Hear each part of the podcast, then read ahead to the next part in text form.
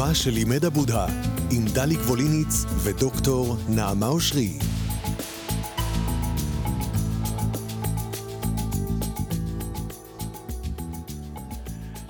שלום לך, דוקטור נעמה אושרי. די עם הדוקטור הזה. אה, אנחנו חייבים להתחיל, אנחנו חייבים להתחיל. וחוץ מזה, העובדה שעשית את דרכך מהמושב הנידח בצפון השרון אל האולפן בתל אביב, נכון. אה, צריך לשמור לך על תואר הדוקטור. בשביל זה אני צריכה דואג. טוב, חברות וחברים, למצטרפים החדשים ולאלה שאיתנו במשך המסע המחודש שלנו, אנחנו uh, בדרך uh, כפולת השמונה, האמת הרביעית, והיה לנו שיח uh, די uh, ארוך, ודאי לא ממצה על uh, דיבור נכון. כן. ואני רוצה להתחיל עם סיפור, מה אכפת לך? אני אתחיל עם סיפור, לחבר אותנו לכאן ועכשיו, לא לימינו, אלא, אלא ל... תראו כמה היהדות עושה מלאכה דומה. או אנחנו נהפוך אותה דומה, אם היא לא ממש דומה. רבי אלימלך מלז'נסק היה אומר, בטוח אני שאזכה להיכנס לגן עדן, וכאשר אמות ואגיע לעולם העליון, ישאלו אותי שם, האם למדת תורה? ואני אענה לא. התפללת? ושוב אענה לא. והם ימשיכו וישאלו, קיימת מצוות? עשית מעשים טובים? וגם על זה אני אענה לא. אז יישמע קול שיכריז ויאמר, אתה אומר את האמת, ובשם כך מגיע לך חלק בעולם הבא בגן עדן. אתה אומר, אתה מוצא חן בעיניך הסידור הזה, אני כבר. עכשיו זה כל כך יהודי, כן. כי זה הפוך להפוך. כי כן. הרבי הזה היה איש כן. שומר מצוות ועושה מעשים טובים. אבל מביאים לאבסורד את העניין הזה של להגיד את האמת, כמה היא עולה על כל עשיית הטוב. האמת היא הבסיס. גם בדיבור שעליו התרסנו, הדבר הראשון שאמרנו על דיבור נכון, היה להתרחק מדבר שקר, אמת. אני חושבת שזה נכון, אבל אני רואה בזה, בסיפור הזה עוד משהו שאני רוצה לחבר אותו לעניין הבודהיסטי, לא רק בעניין של האמת, אלא במובן של כל העניין של המרחב הזה שאנחנו מדברים בו, המרחב המוסרי וכולי. חייב לקחת בחשבון שאנשים אה, לא עושים את הציוויים האלה, לא מדובר בציוויים, תעשה ותלמד וככה, וזה מה שיבטיח לך את הקיום, אלא תהיה בן אדם. כלומר, אפילו אה, לא רק דרך הדיבור של האמת, הוא אומר, כן, אני לא הייתי אנושי. ובמובן, או לא הייתי מושלם כרב, כן, מצופה היה ממני שיעשה כך וכך וכך, אבל אני כן אני, יש בי כנות, יש בי uh, אמירת אמת, לא רק כאמירת אמת של להגיד את זה כלפי חוץ, אלא גם זה אולי נותן תוקף. זה מאוד בודהיסטי במובן הזה שהלא מושלם הוא המושלם. Mm-hmm. אנחנו בני אדם, אני לא יכולה להיות על הצד הטוב, על הצד הטוב, לעשות את הכל כהלכה וכך הלאה וכך הלאה. מה שנקרא חטאינו או אה, נפילותינו או סדקנו או כל המקומות הפגומים והחלקיים והשבריים הם חלק מהיותנו. ואני חושבת שזה לא רק אמירת uh, כנות כלפי האחר, זה גם אמירת כנות כלפי השלמות שלי, שהיא בלתי מושלמת בעצם. אז uh, אני חושבת שזה עוד רובד שיכול להרגיע אותנו, ואני אזכיר מדוע, משום שכל המרחב הזה של העשייה המוסרית, um, חשבתי על זה בדרך לכאן, um, מה שנקרא באנגלית 10 commandments, כן, עשרת הדיברות, אנחנו אומרים דיברות, אבל באנגלית זה נקרא commandment, ציוויים. מישהו מצווה עליך, אל תשקר, אל תגנוב, אל תנאף, אל תסתכל ימינה, אל תסתכל שמאלה, תכבד את השבת, כל מיני ציוויים כאלה, ו- ולפעמים קוראים באותו ראש, באותה אווירה, את הציוויים האלה שנזכיר, באים מן החוץ, באים מן האלוהות, שהם אה, לא מבקשים ממך שתבין אותם, הם פשוט מצווים עליך. כן? תעשה ככה, כי כך אני קבעתי האל הטוב, אני יודע מה טוב בשבילך. ולפעמים יש שקוראים את המרחב המוסרי הבודהיסטי, כן, מרחב המוסר, האתיקה באותו אופן, כציוויים, ולכן אנחנו חייבים להגיד את האמת. אבל אני חושבת שכדאי להסתכל על זה בצורה אחרת, כי כל המרחב הזה של העבודה האתית היא לא מרחב של ציווי, אלא מרחב של תרגול, של התבוננות, של היות בעולם. האתי הוא שדה התרגול שלנו. אה, במובן הזה, אני חושבת שזה לא אדם, אם לא תשקר או תגיד רק אמת, אז תהיה בודה, אלא האדם שהתעורר לא מרגיש צורך לשקר. כמו אותו רבי אלימלך. כן. כלומר, אנחנו עושים סיבוב אחר, ומביאים פה את הפשטות הזאת, את הכנות הזאת, ואת המגע הזה עם, עם באמת מי שאנחנו בכל כולנו. שתי הערות. אחת, אה, יש גם הומור בסיפור הזה. נכון. הומור אגב, עצמי. גם, גם בבודהיזם יש הומור, תמיד מדברים על, כן. ב, ב, ב, בכל מהלך הגאולה הבודהיסטית, מדברים הרבה על שמחה. אומרים, בסוף לא צריך שמחה וצחוקים וזה, כי אתה מגיע להשתוות הנפש, ושם אתה יכול להניח את זה בצד. אבל עד אז ההומור הוא בסדר. ועוד דבר אחד למאזינים שלנו, ששומעים פה את השיח ומרגישים שהם לא בסדר. אז א', א', כל השיח הזה, נזכור, מיועד לנזירים. וגם הם לא בסדר. אז זה בסדר להיות לפעמים אה, לא בסדר, הכל בסדר. אבל רק תגיד אמת, היא לא נכנסת לך לכלא. לגמרי, לגמרי.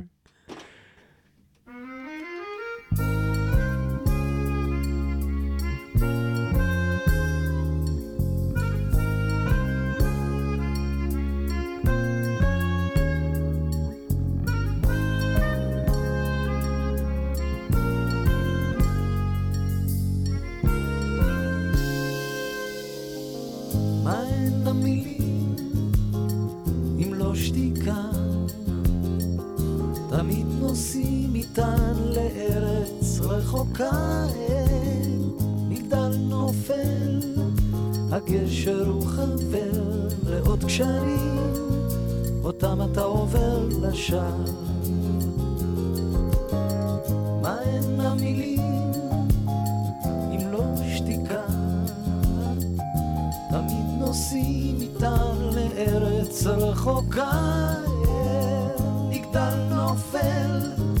הגשר הוא חבר לעוד קשרים, אותם אתה עובר לשער. מה הם הקשרים אם לא עכשיו? עכשיו ועוד עכשיו, וזמן הולך ושב על עקבותיו. מה הם הקשרים אם לא עכשיו? עכשיו ועוד עכשיו, הולך ושב על עקבותיו. מהו הסיפור בילקותך? מעט מחר, מעט היום וילדותך. אני מביט עפר ויהלום, זה מתפורר וזה מבריק פתאום באור. המילים אם לא לזכור אתמול ועוד אתמול הזמן שיעבור איתך מה הם המילים אם לא לזכור תמיד הולכת לפניך שתיקתך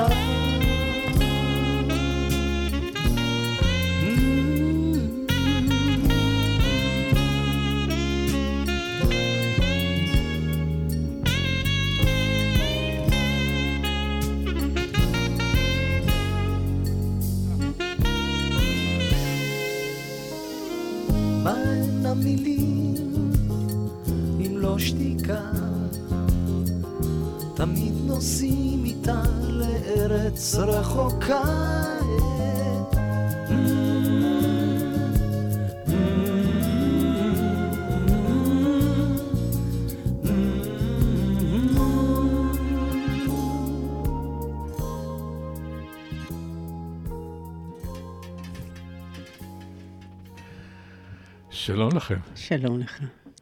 אנחנו פה עם, אה, איך נקרא לזה? מסע חדש בעקבות אה, אה, תורתו של הבודה. ממשיכים ללכת בדרך. ממשיכים ללכת בדרך. כן. אתה יודע שהמילה, אנשים אומרים, אני אוהב לחפש, אני אוהב לנדוד. המילה סמסרה, הפירוש המילולי שלה זה נדודים. כי זה, יש בזה משהו סחור סחור, אתה, אוקיי, מה, מה, עוד פעם אתה הולך... עוד פעם אתה הולך לחפש פער, אני רוצה להגיד. עוד פעם לחפש פער. אתה, זה, זה סמסרי, כן? זה, זה כמו כביסה כלים, כביסה כלים, כן? יחי המלך החדש, וכזה. אז אנחנו בתוך המסע שלנו, אה, בפעם שעברה, אה, אנחנו במרחב של האתי, האתיקה, אנחנו בדרך כלל מתחילים ממרחב החוכמה, נזכיר, יש פילוסופיה או חוכמה, אתיקה, חיי המוסר, חיי ההוויה של העולם הזה, והשדה השלישי זה התרגול המדיטטיבי, הפנים השונות של זה. בדרך כלל אנחנו מתחילים בחוכמה, אבל אתה התחלת, רצית שאני אפתח במוסר, וזה דווקא נחמד, כי זה משולב, כן? וכל הש, השלושה האלה, המשולש הזה, זה, יש לנו איזשהו אופן להיות בעולם, כן? להזכיר, האמת הרביעית זה איך זה להיות הקרקע, בעולם. אתיקה זה הקרקע, נכון, ומשם... נכון. ועוד נכון. דבר אחד, נעמה, אני חושב ששמעתי את זה פעם מפיך. אתה לא יכול להתייחס לשום דבר פה בנפרד, לשום נכון, חטיבה ברור. בנפרד. אחד קשור בכולם, ברור, כל השמונה ברור. צועדים יחדיו. וזה גם, אני אומרת, לטובת ה, מה שצחקנו על זה, הליכה סחור-סחור. א', אפשר ללכת לעומק, כן? אפשר לח- לחשוב על רשת גדולה מאוד שהכל קשור בכל, ולהעמיק עד אינסוף כאיזה סוג של הוויה פרקטלית. אתה נכנס אל הפרטים הגדולים, אתה רואה את התמונה הגדולה. ונדגיש את זה היום יותר ויותר, כשאנחנו ניכנס וניתן את החירות הזאת להסתכל על כל הכיוונים. כלומר, זה לא... אה, זה בטח לא דברים שאתה עושה אותם אחד אחרי השני, צובר נקודה מנקודה לנקודה, זה באמת הוויה אחת. בפעם שעברה, במסגרת המרחב האתי, וכן, דיברנו על ה- למה להיות אתי בעולם, זה, זה um, היענות ל- לקיומנו, כן, לקיומנו האנושי, שנובע למשל מהעובדה שאנחנו קשורים אחד לשני, וככה נדבר על זה, שנדבר על רכיב החוכמה. דיברנו על הדיבור הנכון, על ההיבטים השונים של הדיבור הנכון, על התרגול הזה של הבודה שאומר אה, אם זה נכון, אמיתי, מה זה אמיתי, אה, אם זה בזמן, אם זה, אה, אם זה מועיל, אם זה בזמן, כל המקומות הללו. ואני חושבת שאי אפשר לדבר על אה, דיבור נכון ולא לדבר על בן הזוג שלו, על ההקשבה הנכונה, שגם עליה אמרנו כמה מילים. דיבור קשוב. דיבור קשוב הוא נוכחות עירה שהיא נכנסת. אגב, כשהיא לא באינטראקציה, זה בדיוק המקום של המדיטציה. אני יכולה להגיד עכשיו, כשאנחנו נדבר על הקשבה נכונה בתוך מערכת יחסים, או פנימית או חיצונית, זה בדיוק אותו מקום שאנחנו מתרגלים אותו להיות בנוכחות, בערות. כי אנחנו מכירים את הדבר הזה שנקרא תודעת המראה, שנדבר על התרגול, כן? איך אני עובדת עם המחשבות שבאות והולכות ולא נתפסת בהן ולא מסלקת אותן וכך הלאה. אז uh, אני חושבת שהמקום הזה של ההקשבה לא, אין לו מקום ספציפי בתוך ה... אין לו, אין לו אזכור מיוחד, אבל הוא הלחי השנייה של הדיבור. Uh, שמעתי השבוע איזו הגדרה על העבודה הזאת של ישו, זה הלחי השנייה, זה, זה תרגול של חמלה בתוך קושי, זאת לא קורבנות. אז ההקשבה היא הלחי השנייה של הדיבור. ואני רוצה... יפה. כן. הבטחת לי סיפור. שאת עומדת לספר סיפור, בדיוק. נכון. בדיוק. אני בינתיים מכינה את סיפור הקרקע. מהספר או מהפה? אני רוצה לדעת. כן, סיפור מהפה, ששמעתי אותו מהפה של ג'ק קורנפילד לפני הרבה שנים. או, גדול המספרים. כן. אז אני אספר אותו, ואתה בטח תיקח אותו לדיבור שלך בסיפורים יותר טוב. החוכמה האמיתית מגולמת בסיפורים הרי. אז הוא מספר, ג'ק קורנפילד, שהוא שמע את הסיפור הזה מפי אה, שב- שבט אה, אפ- אה, אפריקאי במקום במזרח אפריקה, שאישה שחפצה בפרי בטן היה יוצאת לשדה. בוחרת לה בקשב רב אה, מקום לשבת בו, מתחת לעץ, על האדמה, כשהיא נוכחת. היא קשובה והיא עוצמת את העיניים ונותנת לרוח ללטף את גופה. ואט אט עולה בה איזה ניגון, תא ועוד תא, ומפרה בה איזשהו לחן פנימי. ואת הלחן הזה היא מזמרת uh, בליבה, וכשהיא באה הביתה ומתנה אהבה עם בן זוגה, היא מלמדת אותו את הלחן הזה, וכך נהרה אותו תינוק שעתיד לי, להיות uh, uh, מוגשם בבטנה. והתינוק הזה הולך וגדל בתוך הבטן, והיא שרה, והם שרים את השיר. וכשהתינוק יוצא ועוטפות אותו זקנות השבט שמקבלות את התינוק, הן מגיעות עם השיר, הוא מגיע, הוא, הוא נעטף בשיר הזה שהתחיל בעשב וברוח ובעץ ובאישה ובלב. וכך הוא uh, יוצא אל העולם, ובטקס uh, החניכה שלו, כבר המשפחה הגדולה כולה מכירה את השיר. וביום החתונה יש כבר שני שירים, השיר של הילד והשיר של הילדה, והכפר כולו אה, מחבק את השניים באותו שיר. וכשהילד הולך לעולמו, היישוב כולו, הקהילה כולה, המרחב כולו, מלווה את אה, הילד לכתו, עם לכתו אל האדמה, עם אותו הניגון שהתחיל בישיבה של האם על פני האדמה. ואומר ג'יה קורנפילד בסיפור הזה, שהוא תמיד מרגש אותי, שאני מספרת אותו, למי שייך הניגון? לא לאם, כן, הריקות הזאת, לא לאם ולא לילד ולא לבעל ולא למיילדות ולא לקהילה ולא לעצים, אלא לכולם ביחד ולרוח. והשיר הזה, הניגון הזה, ההקשבה הזאת, ההיריון שהתחיל במשאלה שהייתה גלומה בתוך, מש... בתוך אה, שיר ובתוך אה, דבר שקשור בדבר שהוביל אותו והתווה אותו. והוא אומר, ג'ק הונפילד, לכל אחד מאיתנו יש שיר שאנחנו יכולים להקשיב לו עוד לפני שנולדנו, ולשאת אותו איתנו לאן שנלך עד אשר לא נהיה פה. והשירים הללו, הוא מביע משאלה שהם לא יהיו בדיבור לא נכון זה עם זה, שהם יהיו הרמונים. של שירינו כולנו בעולם ימצאו את הדרך להיות שזורים באיזה מרחב צבעוני שלא מתחכך. אז אני חושבת שזאת, אה, זה הטוב. אני חושב, רגע, כשדמעות בעיניי, לא יודע למה. כן, נכון, מאוד מעצבנת, את מספרת כל כך יפה וזה היה כל כך מרגש. אה, ו... זהו, לא, כי זה מעביר, כי זה נכון. דרך, לא, כי... היא מעצבנת. תודה רבה. אוי, אוי, אני מוכרח שיר עכשיו, אני מוכרח שיר. למה, עם הדמעות אתה לא רוצה? לא, לא. אתה חייב שיר. שיר. טוב, שיר.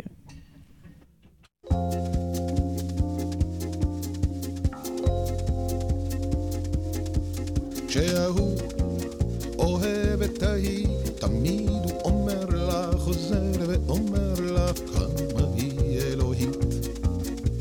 כמה היא אלוהית. כשענן אוהב עננה, תמיד הוא אומר לה, חוזר ואומר לה, את כל כך עדינה,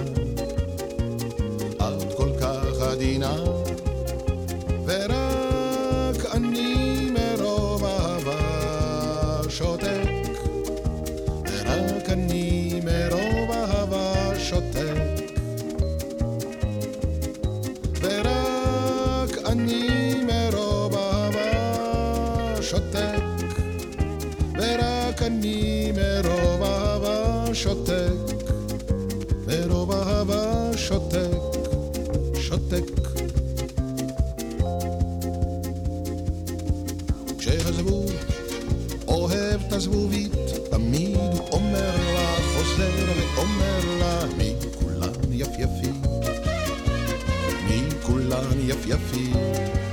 כשהפיל אוהב את הפילה, תמיד הוא אומר לה, חוזר ואומר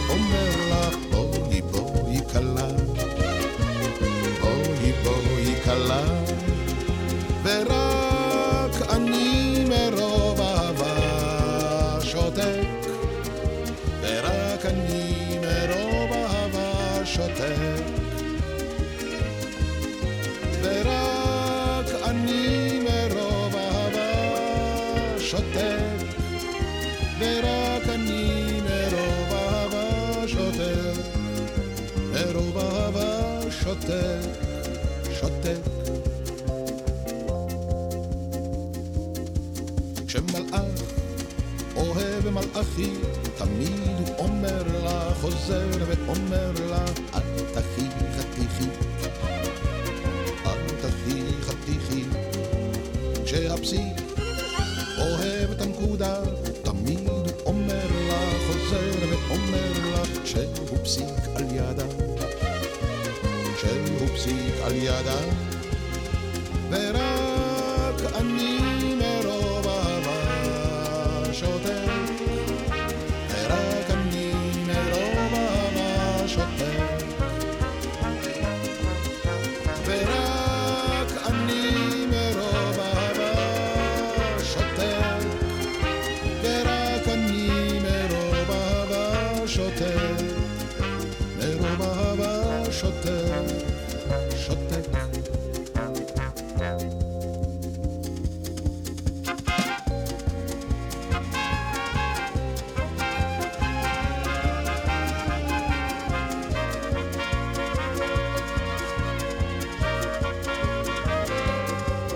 Share uh,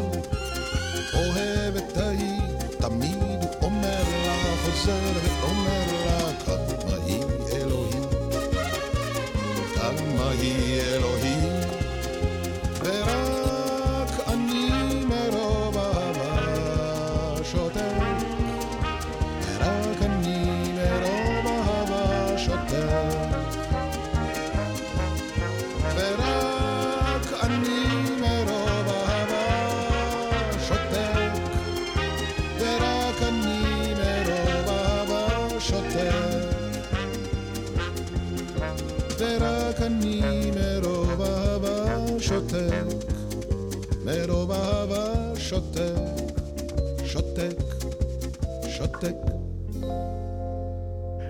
כן, אנחנו מדברים היום על, אה, בתוכנית הזאת, על אה, הקשבה, על דיבור קשוב, ושתיקה זה יופי של דיבור קשוב, אבל... אה, היינו באפריקה. מרוב אהבה כן. וגם לא מרוב אהבה. אבל אני רוצה לספר לך עכשיו, לפני כמה זמן עשיתי בדיקת שמיעה. אני אוהבת את הרוחניות שלך. והסתבר שיש לי איזושהי נפילה בשמיעה. כמובן שהיסוד הגברי אצלי מיד התגייס, ויש קבוצה שלמה של אנשים בגילי שירו הרבה בחייהם וירו בלי אטמי אוזניים, ויש להם פגיעה בסביבה שיש בה רעש. אנחנו שומעים פחות טוב, אנחנו. מה אתה אומר? לא... אה, ועכשיו, בלי שום קשר, כאילו, הציעו לי לפרסם אה, חברה למכשירי שמיעה. עכשיו, חברה למכשירי שמיעה זו חברה שעושה טוב, זה אנשים שחיים בחיים ולאט לאט מתבודדים כי הם לא שומעים, אומרים שאפילו גורם, גורם לדימנציה באיזשהו מקום, הניתוק הזה. מצווה לעשות אה. אתה כבר משווק למאזינים שלנו? אני משווק למאזינים, ובה בעת, ובה בעת אני יכול לשתף. את הבעיה שהייתה לי mm. עם הסיפור הזה, כי זה סמן קשישות mm. מאוד מאוד, אה, לא שאני עול ימים, אבל זה סמן קשישות מאוד, אה, למרות שזה לא צריך להיות הבדל בין זה לבין משקפיים, אני שוב משווק, וכן הלאה וכן הלאה. למה אני אומר את זה? כי הרבה פעמים בהקשבה, כשהקשבה נעשית אה, לא בריכוז, ואני עדיין ברובד הפיזי, זה יכול להוביל לטעויות מאוד, מאוד מרחיקות לכת. חיים ומוות. סיפור. פעם הייתי, אני נשוי באושר כבר עשרות שנים, אבל פעם הייתי אה, נשוי, ובגלגול הקודם, אה, לאישה מקסימה, והיא, אה, וחזרנו מ... לא ירח דבש, אבל איזה יומיים ב, בבית מלון כנהוג, וחזרנו הביתה, והיא נראתה מאוד מוטרדת. אמרתי לה, תשמעי, את מדאיגה אותי. בלי להניד עפעף, היא לקחה מזוודה והתחילה לארוז את בגדיה. ואני אומר לה, מה את עושה? והיא לא עונה לי, ואני רואה את פניה מלאות משטמה, ואני לא מבין מה, מה קורה פה, מה קורה פה. ואז אחרי שאני לוחץ ולוחץ, ואתה אמרת שאני מגעילה אותך, נכון? Mm.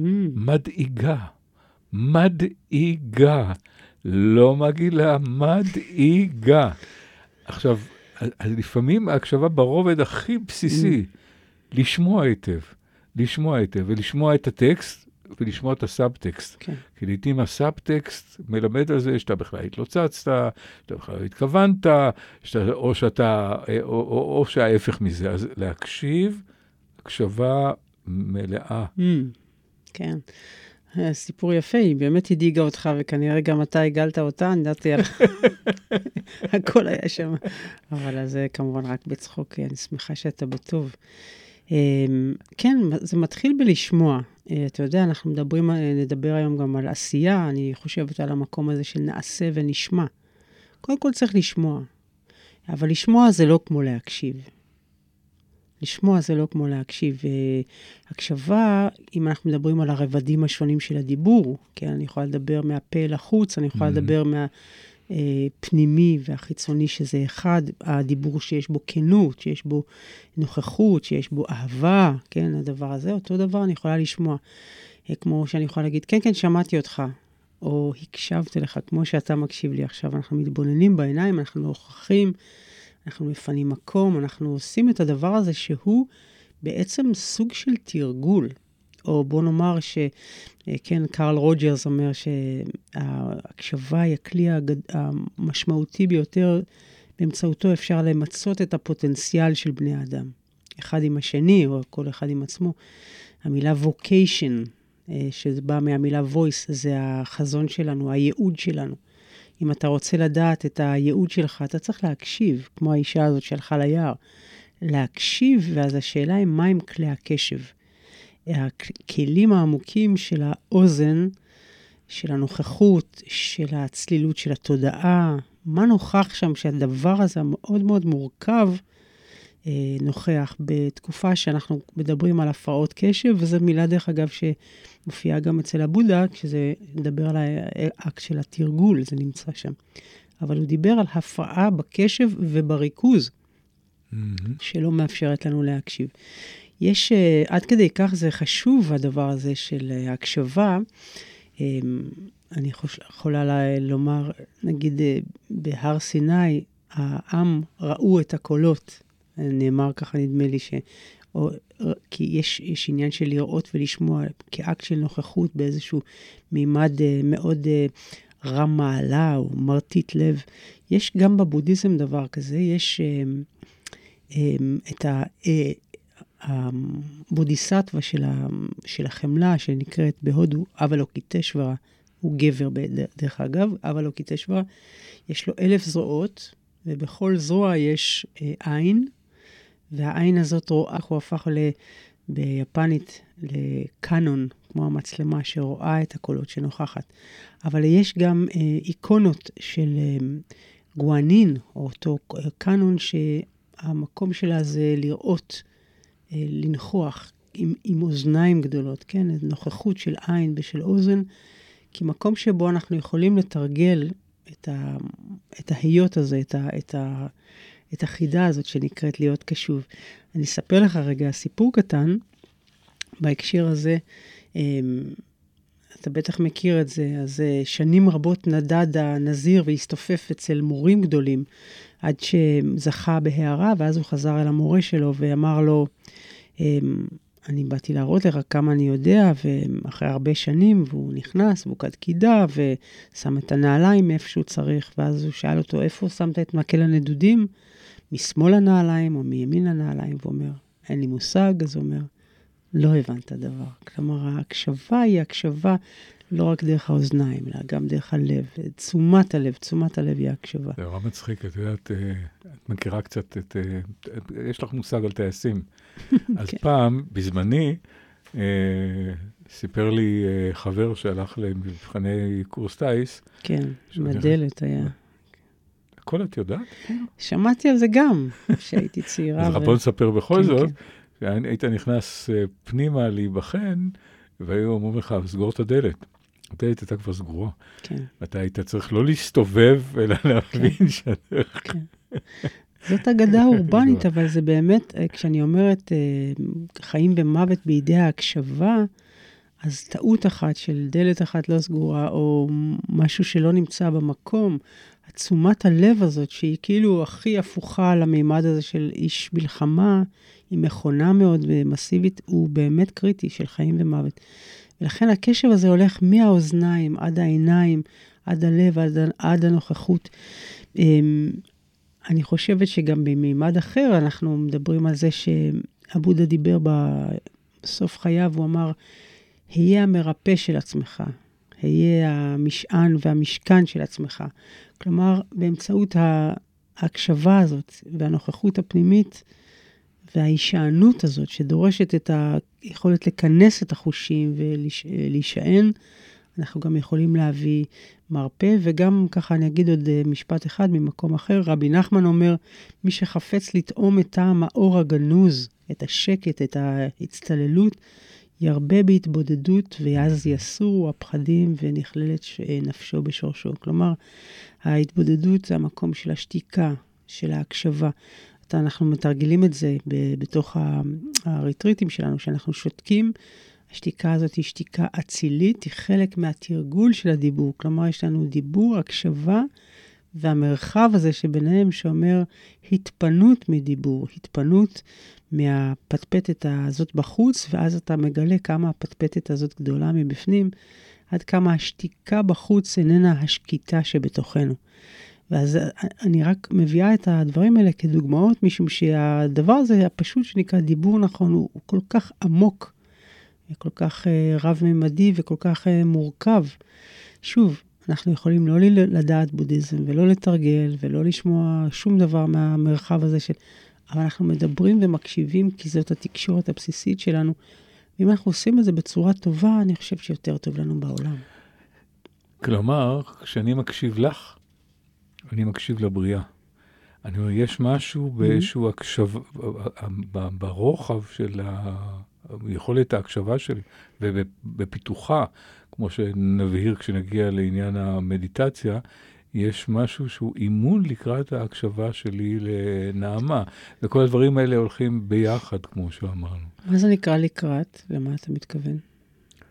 לא, בהמשך אנחנו אה, נדבר על תרגול אה, לא, מדיטציה. שאתה אומר, אני מקשיב לקראת. אה, לקראת הטקסט שיבוא, אוקיי. כן, כי, ברור. כי אני רציתי להגיד שאחד הדברים שמאפיינים ההקשבה זה שאין לה לקראתיות. כן, ברור, שברור שאין לה לקראתיות כן. ואין בה... היא חיה בזמן. זאת אומרת, אנחנו מקשיבים עכשיו, זה מוזיקלי, זה לא טקסטואלי. טקסט אפשר להסתכל עליו ברצף, אבל מוזיקה שבאה מהאוזן, זה עכשיו, ההקשבה נוכחת עכשיו, זה ככה. וכשאתה חושב על זה, יש רק הקשבה, כי מי יכולים להתכנס למי המקשיב. נכון. אה, אני המקשיב, איזה נכון. אני, אני הזה, נכון. או אני הבא, אני בעוד חמש דקות, אני... אבל נדבר על זה עוד מעט.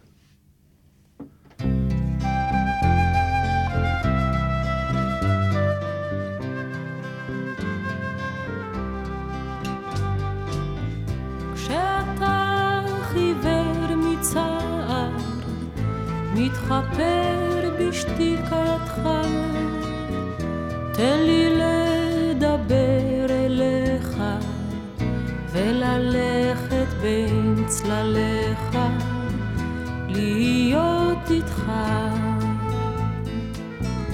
לא אשאל אותך מדוע לא אחריד את בדידותך, זהירה כמו מהססת, באותות חיבה וחסד, אדבר איתך. יש בי כוח, יש בי כוח,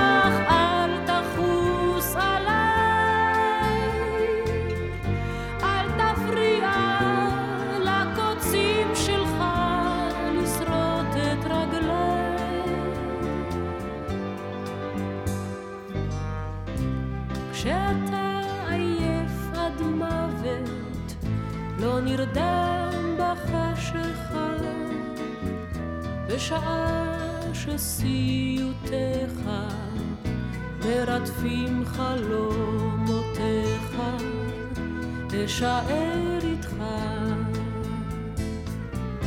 על ידך אני נודדת, בין שנתך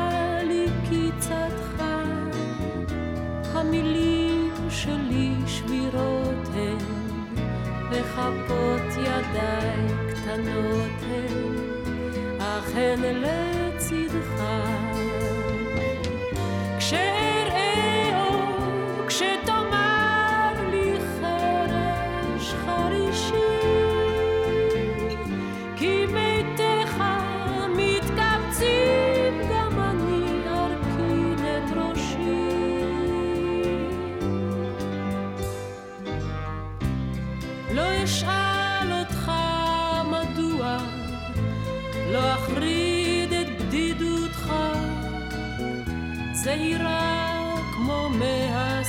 מהססת, באותות חיבה וחסד, אדבר איתך,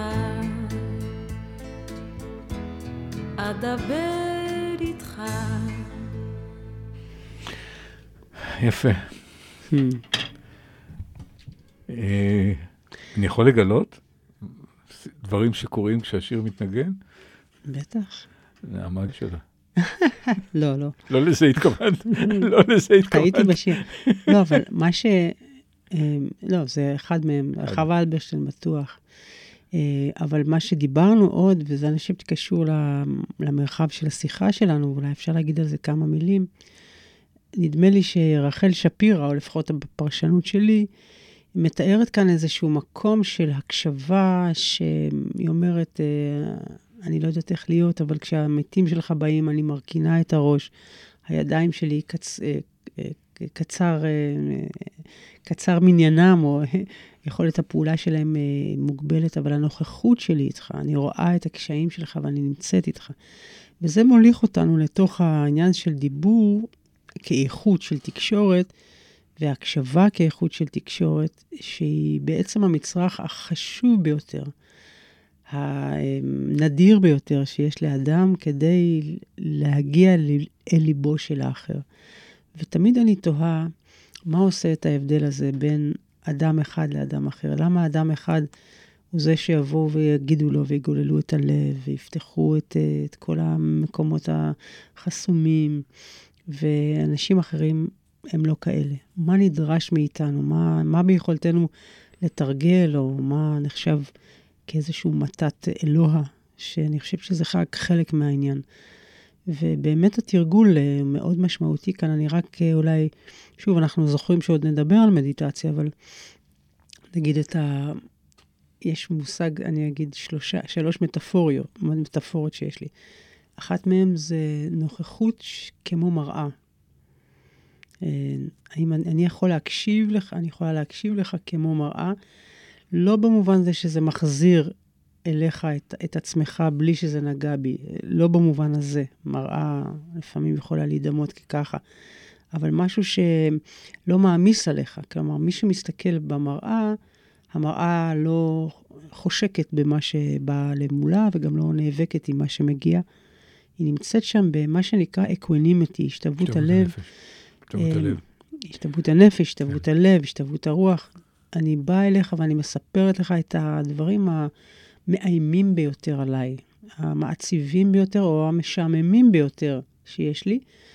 הנוכחות שלך כמקשיב עבורי היא כזאת שאני יודעת שאותה השתוות הלב או השתוות הנפש, השתוות הרוח, equanimity, אותה תודעת מראה, לא תדחה אותי ולא תגרום לי להרגיש לא נוח.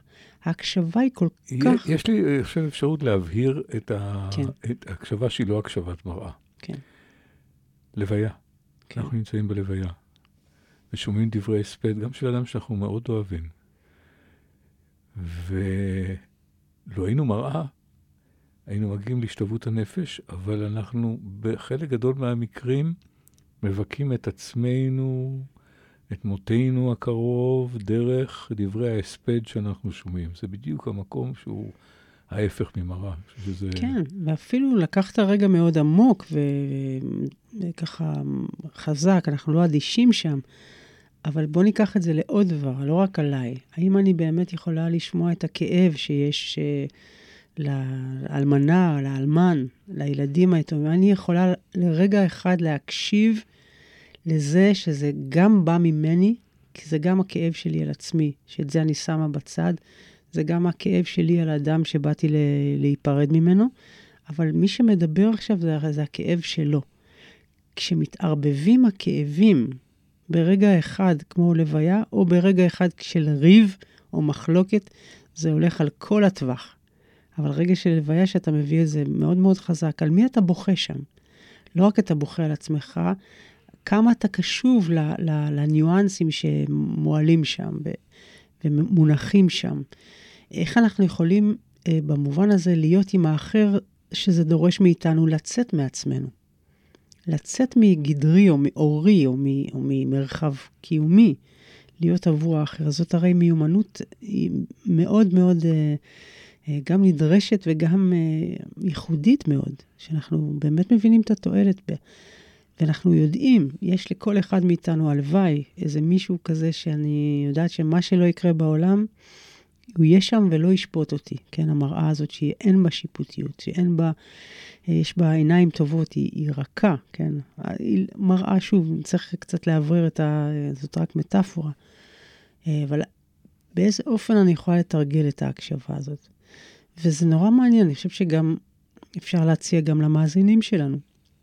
האם אני שומעת את מה שנאמר? האם אני קשובה למה שנאמר? האם אני מבינה את מה שנאמר? האם אני מקבלת אה, במובן עמוק, כן? נגיד בתור פסיכולוג, שאת מקבל את הדברים שבה, האם אני יכולה לא לשפוט את מה שאני, מה שאני שופט? שומעת? מה האיכות של ההקשבה הזאת שלי? וגם מה זה מחולל בתוכי? ואיזה קשב יש לי עם הדברים הללו. אז, אז העולם הזה הוא מאוד מאוד מורכב. אז אמרנו, אחד זה המטאפורה הזאת של המראה. לפעמים מסתכלים על זה גם כשמיים אה, גדולים, שזה גם מטאפורה מתוך התרגול. ההקשבה היא כשמיים גדולים, או כמרחב מאוד גדול, שבה אני יכולה לתת לדברים לנוע בתוכי, מבלי שאני uh, נרעדת מהם. זאת אומרת, אני נרעדת מהם, אבל אני גם לוקחת אחורה, קצת כמו בתיאטרון, אני חושבת. אתה נכנס לתוך הדבר הזה, בעת ובעונה אחת אתה יודע שאתה גם בחוץ. אני רוצה להתאפס למשהו שאמרת אותו כלאחר יד, וזה עניין השיפוט. Mm-hmm. שזה דבר נורא נורא קשה, כן. להקשיב ולא לשפוט, ולשפוט זה גם uh, להעביר uh, ביק, ביקורת, לא, לא, בלי לומר אותה אפילו. מבחינת התחושה. דברים עוברים, אם אתה שיפוטי, הדברים עוברים בכל מיני צורות לא מילוליות. איך אתה יכול לא להיות, אה, לא להיות אה, שיפוטי, זה, זה לא פשוט.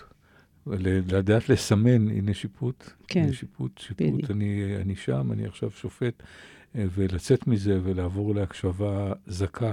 אה, אני יכולה להגיד לך שהדבר הזה הוא לא רק סופר חשוב ומאתגר, גם הצד השני נוכח בזה. כלומר, כשאתה אפילו בתוך תוכך מקשיב עם שיפוטיות, אתה סוגר את האפשרות של האדם האחר לדבר או להניח משהו. כשאתה מתפנה מזה, זה ממש אפשר לראות את המרחב שנוצר, המרווח שנוצר, מרחב הנשימה שאפשר להניח את זה. ולעשות את הדבר הזה, וגם לראות את השיפוטיות, להניח אותה בצד ולהישאר אותנטי עם אומר, אבל יש לי מה, יש לי מה להגיד. כן, יש לי עמדה שיפוטית. מה אני עושה עם זה? איך אני מקשיב לעצמי גם, ולא נהיה יותר מדי נחמד. זה, זה, כשמסתכלים על זה לעומק, זה חתיכת אתגר, כל הדבר הזה, ולא פלא שזה לא עובד לנו כל כך טוב.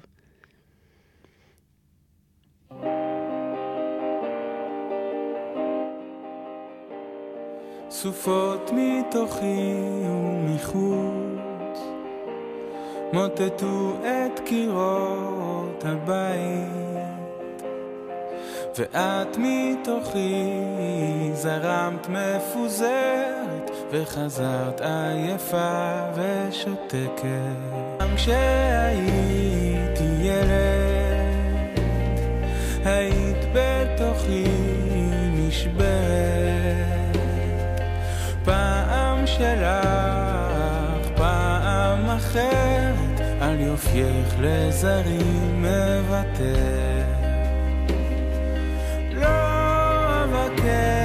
דבר, את לא צריכה להוכיח לי כלום. הורידי עוד אל שפתייך, אבק דרכים רחצי מרגלייך. היי לי קרובה וזוכרת, היי מיוחדת, היי.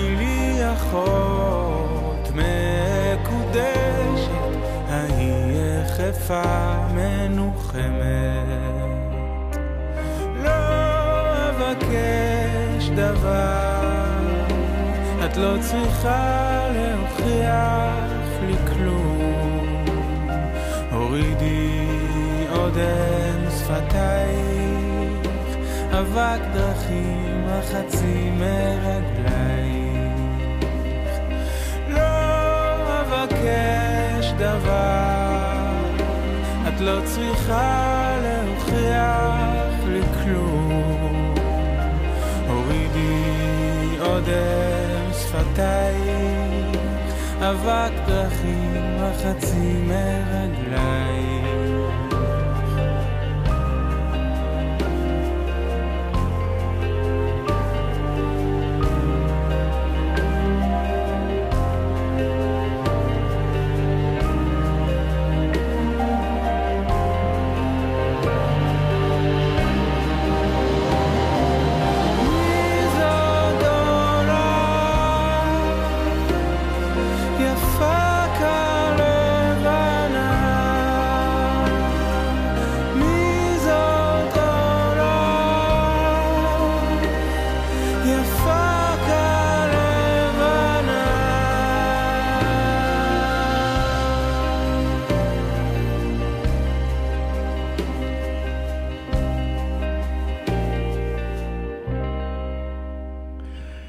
נעמה, אני חושב ש...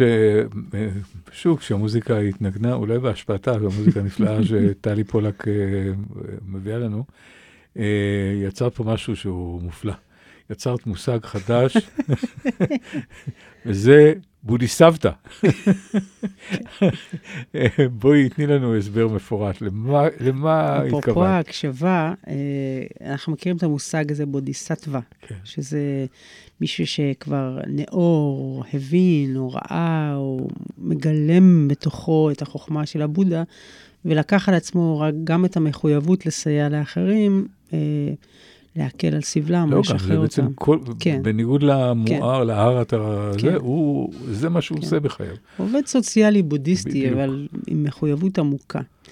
אה, וקצת צחקתי לרגל אה, התחדשותי בעולם הסבתאות, שיש אה, מושג הזה שאנחנו תמיד אומרים, יש תודעת הסבתא, כן? נגיד הילד יכול היה לבוא מלוכלך, או עשה איזה דבר מה בתור אימא, אתה... יש, יש לך או לך, אימא או אבא, המחויבות הזאת, אה, כן, להתוות דרך, לחנך. כן, הגינה, בדיוק. אתה, אני, אני זה ואתה תעשה את הקולות. הילדים שלי גדלו הרי על הקולות שעשית כשהם היו ילדים. מי שלא מכיר, כדאי לו להכיר את הדגדגים של אה, דליק. אה, אז בתור סבתא יש איזשהו מרחב אחר שאומר, אני יותר סלחנית, או אתה יותר סלחן בתור סבא. אני לא צריך, אה, כן, אה, הלכלוך הוא לא לכלוך, הוא חלק מה... כל מיני דברים שיש בהם יותר טולרנטיות, יותר סובלנות, יותר רכות, יותר פרספקטיבה. אה, והפרספקטיבה הזאת שכבר ראיתי הכל, וכבר זה, וכבר יש לי... אז כל הדבר הזה, זה אנחנו לא מדברים עכשיו על, ה- על הטקסט עצמו, אלא עמדת המקשיב. אנחנו עוסקים בהקשבה. כשסבתא מקשיבה, יש לה את הכיסא נדנדה להקשיב ממנו, מהמם. ולא את שעון העצר של הבישול שצריך לצאת, או עד הפגישה. נכון, נכון. ומשהו מהדבר הזה, הפועם לו לאיתו, הוא נותן איזשהו מרחב, הוא מגדיל את הנוכחות. ש- את עולה על משהו מאוד, כי הרבה פעמים אנחנו אומרים, אוקיי, נקסט, הבנתי, זאת אומרת, כן, בוא-. תמשיך. כן, כן, ברור, ברור, כן, תמשיך. אתה עדיין על זה? נו, דפדף. כן, כן, נו. עכשיו, פתאום יש לי ייסורי מצפון, בבוקר כשאני עושה על התוכנית בר- ברדיו תל אביב, מהמם. יש לי שיח עם העורך שלי, שהוא בחור נורא רגיש. והוא מתחיל, הוא מביא לי ידיעות מהעיתון, ואני כבר ראיתי את זה ברשת. הוא אומר, כן, כן, כן. כן, כן, והוא מביא לי גילויים שהוא עכשיו אה, זה, שהם הולכים לבדוק את התוכנית. הבנתי, כן, הבנתי. אה, ואני עכשיו מבין שזה חיצים שפוגעים, מה שאני עושה, כי הוא... אז זה הסבא והסבתא מקשיבים כן, זה נקרא באמת, קוצר ויש להם רוח, כאן. שהרוח כן, קוצר רוח. קצרה. הרוח נכון, קצרה. נכון. לעומת נכון. אורך רוח, וכשאתה בתור סבא או סבתא, שוב, אני לוקחת את הדימוי הזה של הכיסא נדנדה, אמ, הרגע הבא אין צורך להגיע אליו ולמהר, לממש אותו. אז אפשר להתרווח יותר, יש יותר מקום לתת נשימה, לתת פעימה, לתת נוכחות, לתת מרחב. סבתא שלי הייתה אומרת, דשלה, תן לזה להיות, כן, בספניולית יש כזה. די שווה. דשלה, כן, תן לזה להיות, אל תתערב, ככה, הכל בסדר. ושוב, אם ניקח את זה כמרחב של הקשבה, זה פינוי מקום. הקשבה היא אומנות הרווח, להרוויח אחד את השני, ליצור את המרווח. ואני יודעת שגם בעולם שלך, שממנו אתה בא, זה כלי מאוד משמעותי וחשוב. כן, ובעולם התיאטרון, אמ, אתה יודע, הרבה פעמים מדברים על שפת גוף. מהמם. ויש כל מיני מורים לשפת גוף ו- וכן הלאה. וכל אחד מאיתנו, אם נמצא במצב של הקשבה אמיתית, הוא אומן של שפת גוף. הוא יודע איך האיש שלפניו נסגר, הוא רואה את זרועותיו המשתלבות, הוא רואה את ידו שמונחת על, על פיו, כי יש דברים שהוא לא רוצה עכשיו אה, לומר. אה, הוא רואה את אה, זקיפות קומתו, הוא רואה את שכיחות קומתו, הוא, אה, הוא רואה את הדרך שבה הוא מסתכל עליך, אה, לאן, האם, האם הוא פוגש את עיניך או הן נמלטות ממנו. והדברים האלה שהם גם פענוח אה, אה, יומיומי, הם גם כלי עזר ביצירת הדמות, Mm. כי אתה יכול לבנות אותה על פי הכלים האלה. כמובן גם מה הוא לובש. שוב, זה הסתכל... בא לי לאתגר אותך רגע, כי כן. אני שומעת אותך מדבר ויש לי איזה משהו שיפוטי, הנה, אני מזהה שיפוט בפנים. שיפוט, שיפוט. שיפוט, שיפוט. אני חושבת שזה מסוג ההקשבה שהיא יכולה להיות מפתח להרבה דברים, אבל גם מנעול להרבה דברים. כי אם אני יודעת שאני, שאני שמה, עכשיו אני מניחה יד על יד ואני סוגרת את ליבי, ואתה יודע את הקוד הזה, אז אתה כבר לא מקשיב לו באור אחר. הפרשנות כאן עלולה להיות uh, מצמצמת. לא נכון. לא, אני ממעט לומר לך לא נכון, אבל אז יש לך אפשרות Mm-hmm. לגרום לאיש שמולך להרפות. Uh, תדבר, שוב, באורך רוח, תדבר כמו שעבודה רוצה, בדיבור נכון, תדבר בנעימות. אני, תדבר בנעימות. רגע, אבל אני תדבר... רוצה, אני, אני רוצה להיות. בהירה. זה נכון, אם, אם הכוונה, זה נכנס למקום, אני אקח את זה רגע למקום אחר. הרבה פעמים אנחנו אגב, הלא נכון, זה לא היה דיבור נכון. לא, לא, זה בסדר לא, זה גמור. לא היה דיבור נכון. אני לא, חושב- אל תגידי, זה- את נכון. יודעת מה? בואי נריב. לא, יאללה. זה לא. זה לא... דרך אגב, שוב, אם אנחנו מדברים על דיבור נכון, אז לפעמים אנחנו אומרים לא נכון, לפעמים אני אומר, עדיף להגיד, זה, אני חושב אחרת ממך. כן, זה. אחרת, אבל טוב, אנחנו מתחילים לחנך אחד את השני. אני רק רוצה להגיד, בהקשר הזה, וזאת נקודה שאולי נחתום בה את התוכנית, כי היא נקודה למחשבה. כשאני יודעת משהו, אני מתקשה להקשיב. כלומר, ה- מה שאמרת לי, כי הטקסט הפרשני הזה שאתה רוצה להניח כאן, הוא ללא ספק נכון, כן? הידיים סגורות, המצח מתכווץ וכך הלאה. אבל יש גם באינפורמציה הזאת משום סגירת השער על האפשרות שזה ברגע הזה אחרת לגמרי. כלומר, ידיעה היא לא רק תורמת להקשבה, אלא גם מחסום בפני ההקשבה, ואיפה אנחנו פוגשים את זה הכי הרבה? נגיד אצל רופא, אתה בא לרופא, הוא אומר, יש לך ככה וכך וכך, הוא יודע, כי באת אליו, הוא רופא לכליות. אז הוא יודע שזה זה. והוא יכול להיות שהוא בכלל מפספס, כי הוא לא קשוב לעוד דברים שאם הוא היה מסתכל על זה בזווית אחרת, או בלי ידיעה המסוימת הזאת, עם- בצורה יותר פתוחה, הוליסטית, הקשבה צריכה להיות דבר כן, הוליסטי. בדיוק. לכולך. נכון, מכף נכון. רגל ועד ראש. לכן זה אינסופי, אה, וה, והמתח הזה שבין לדעת לבין לשכוח את הידיעה. מי יתנני אדם ששכח את המילים והחליף איתו מילה. ושכח את ההקשבה. זהו, אנחנו ממש בסוף, אה, זה הרגע להודות לטלי פולק על העריכה המוסיקלית, לאורנה יקיר, יקרה, העורכת שלנו, לדוקטור, הנה את חוזרת לתואר הדוקטור, לדוקטור. נעמה אושרי, ולכם כמובן שהקשבתם. ולך, דליק, אני רוצה להגיד לך, באמת, תענוג להיות מוקשבת. חשבתי על הפועל הזה. תענוג. להיות מוקשבת, אז תודה על ההקשבה.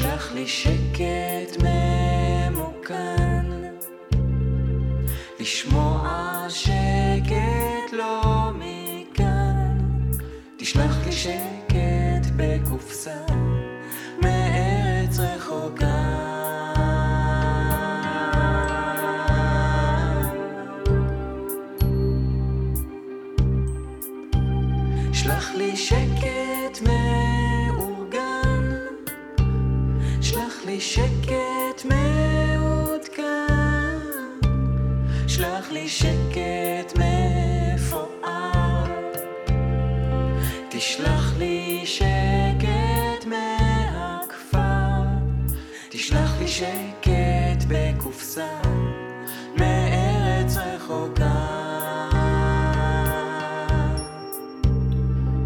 תשלח לי שקט בקופסה